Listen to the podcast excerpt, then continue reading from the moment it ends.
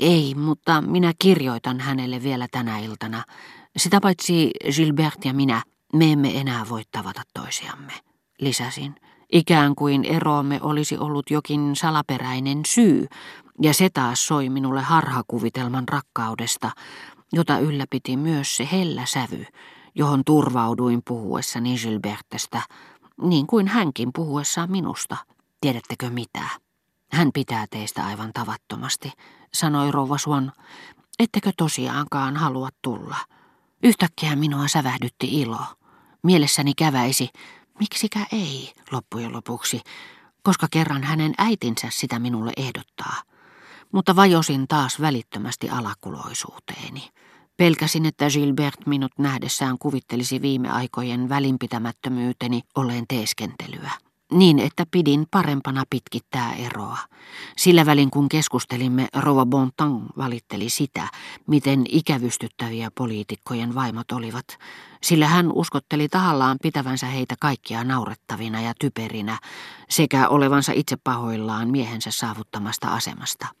Te siis voitte noin vain ottaa vastaan 50 lääkärin rouvaa perätysten, hän sanoi rouva Kotaarille, jolta puolestaan riitti hyvää tahtoa kaikille ja kunnioitusta kaikkia velvollisuuksia kohtaan. Kylläpä te olette hyveellinen. Ministeriössä minun on tietenkin pakko. Kuinkas muuten? Mutta en kerta kaikkiaan mahda sille mitään, että kun katselen näitä virkamiesten vaimoja, en voi olla näyttämättä heille kieltä. Ja sisaren tyttäreni Albertin on samanlainen. Te ette voi kuvitella, kuinka mahdoton se tyttö on. Viime viikolla meillä kävi minun vastaanottopäivänäni valtiovarainministeriön osastopäällikön rouva, joka väitti, ettei ymmärtänyt mitään ruoanlaitosta. Mutta hyvä rouva, vastasi siihen sisaren tyttäreni suloisesti hymyillen, pitäisihän teidän tietää, mistä on kysymys, kun isännekin oli kokkipoika. Voi miten ihana kasku, minusta se on hurmaava, sanoi rouva Swan, mutta ainakin tohtorin vastaanottopäivinä teillä pitäisi olla oma pikkuinen home, kukkienne ja kirjojenne ja kaikkien lempiesineittenne keskellä, hän neuvoi rouva Kotaaria. Paff, päin naamaa, paff, noin vaan suoralta kädeltä, eikä vihjaisut etukäteen koko asiasta se pikkupyhimys. Tyttö on ovelampi kuin apina. Teillä on se onni, että pystytte pitämään itsenne kurissa. Kadehdin ihmisiä, jotka osaavat peittää ajatuksensa. Mutta ei minun tarvitse peittää niitä. Minä en ole niin nirso, vastasi rouva Kotaa lempeästi. Ensinnäkään minulla ei ole siihen samoja oikeuksia kuin teillä. Hän lisäsi hiukan kovemmalla äänellä, johon turvautui korostaakseen sanojaan joka kerta, kun hän ujutti keskusteluun jonkin niistä taitavista kohteliaisuuksista, kekseliäistä imarteluista, jotka saivat osakseen hänen aviomiehensä varauksettoman ihailun ja auttoivat tätä urallaan. Ja siksi toiseksi teen mielelläni kaiken, mistä voi olla hyötyä professorille. Mutta hyvä rouva täytyy voida. Te ette luultavasti ole herkkähermoinen. Jos minä näen sotaministerin rouvan irvistelevän, rupean välittömästi matkimaan häntä. Kauheaa, kun ihmisellä on sellainen temperamentti. Se on totta sanoi rouva Kotaa. Minäkin olen kuullut sanottavan, että hän kärsii pakkoliikkeistä.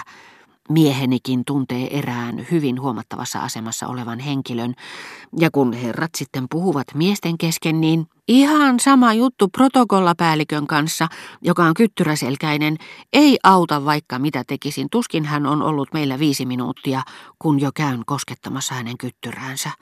Mieheni väittää, että hänet vielä pannaan viralta minun takiani. Pantakoon sitten, minä annan pitkät ministeriölle. Niin juuri pitkät ministeriölle. Haluaisin painattaa sen tunnuslauseeksi kirjepaperiini. Olen varma siitä, että herätän teissä pahennusta, te olette niin hyvä ihminen. Mutta tunnustan, ettei mikään ilahduta minua niin kuin pikkuilkeydet. Ilman niitä elämä olisi kovin yksitoikkoista. Ja hän puhui jatkuvasti kaiken aikaa ministeriöstä, niin kuin Olympoksesta ainakin. Vaihtaakseen puheenaihetta rouva Swan kääntyi rouva Kotaahin puoleen. Mutta mistä tämä komeus on kotoisin? Redfern Fesit? Eihän toki minä käyn vain Raudnitsilla. Se on muuten vanhasta korjattu. Oho, ja tyylikäs kuin mikä. No, paljonko luulisitte, että se... Ei, ensimmäinen numero meni vikaan. Mitä ihmettä, tehän saitte sen ilmaiseksi. Joku sanoi minulle, että kolme kertaa niin paljon. Kas sillä lailla historiaa kirjoitetaan, päätteli lääkärin rouva. Ja hän näytti rouva Suonnille kaulassaan olevaa ketjua, jonka tämä oli hänelle lahjoittanut. Katsokaa, Odet, tunnetteko? Raollaan olevan oviverhon takaa pisti esiin pää, muodollisen kunnioittavasti, ikään kuin asianomainen olisi pelännyt häiritsevänsä. Suon siellä pilaili. Odet, Agrijanten ruhtinas on täällä minun työhuoneessani ja kysyy, saisiko hän kunnian tulla tervehtimään teitä. Mitä saan luvan sanoa hänelle? Että suostun mieli hyvin tietenkin, vastasi Odet tyytyväisenä, ilman liikutuksen merkkiäkään, mikä oli hänelle sitäkin helpompaa, kun hän oli jo aikoinaan puolimaailman naisena tottunut ottamaan vastaan maailman miehiä. Suon lähti viemään viestiä ja palasi ruhtinaan seurassa vaimonsa luo, jonne Rova Verderin oli sillä välin ehättänyt. Mennessään naimisiin Odetten kanssa Suon oli pyytänyt tätä luopumaan pikkupiiristä. Hänellä oli siihen montakin syytä ja vaikkei hänellä olisi ollut yhtäkään, hän olisi tehnyt sen siitä huolimatta kiittämättömyyden lakien mukaisesti, jotka eivät siedä poikkeuksia ja ovat samalla oivallinen todistus parittajien lyhytnäköisyydestä tai heidän suuripiirteisyydestään.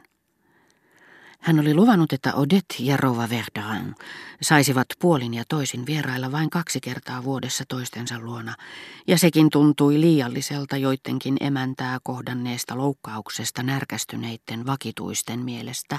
Olihan tämä sentään vuosikausia kohdellut Odettea ja jopa Suonniakin kuin talon lempilapsia. Sillä jos piiriin kuuluikin luopioita, jotka silloin tällöin jäivät pois voidakseen kaikessa hiljaisuudessa vastata johonkin Odetten kutsuun, valmiina selittämään siinä tapauksessa, että heidät keksittäisiin pyrkineensä vain tutustumaan Berkotteen.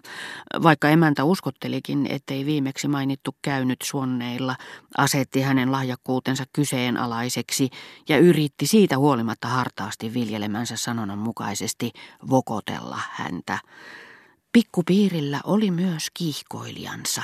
Ja nämä tietämättömiä kun olivat niistä henkilökohtaisista mukavuussyistä, jotka usein saavat kanssaihmisemme luopumaan äärimmäisyysasenteesta, jonka haluaisimme heidän omaksuvan jotakuta kiusatakseen, olisivat halunneet, siinä kuitenkaan onnistumatta, että rouva Verderään lakkaisi kokonaan tapaamasta Odettea, ja riistäisi häneltä tällä tavalla tyydytyksen sanoa naurussa suin, me emme skismasta lähtien ole käyneet emännän luona kuin ani harvoin, se kävi vielä päinsä siihen aikaan, kun mieheni oli poikamies, mutta avioparille se ei aina ole niin helppoa. Totta puhuen, Suon ei tule toimeen kyseisen rouvashenkilön kanssa, eikä hyväksynyt alkuunkaan, että ottaisin hänet vakituiseen tuttavapiiriini, ja minä uskollisena aviovaimona. Suon seurasi sinne vaimoaan illanviettoihin, mutta loisti poissaolollaan, kun rouva Verderään tuli vierailulle Odetten luo. Jos siis emäntä sattui olemaan salongissa, Agrijanten ruhtinas tuli sinne yksin. Sivumennen sanoen Odet ei muita esitellytkään kuin ruhtinaan, sillä hänestä oli parempi, ettei rouva Verderan kuullut yhdentekeviä nimiä, jotta voisi useammat oudot kasvot nähdessään kuvitella olevansa aristokraattisten kuuluisuuksien keskellä. Ja hänen laskelmansa onnistui niin hyvin, että rouva Verderan sanoi vielä samana iltana miehelleen – Ihastuttavaa joukkoa. Siellä oli koolla koko taantumuksen kerma.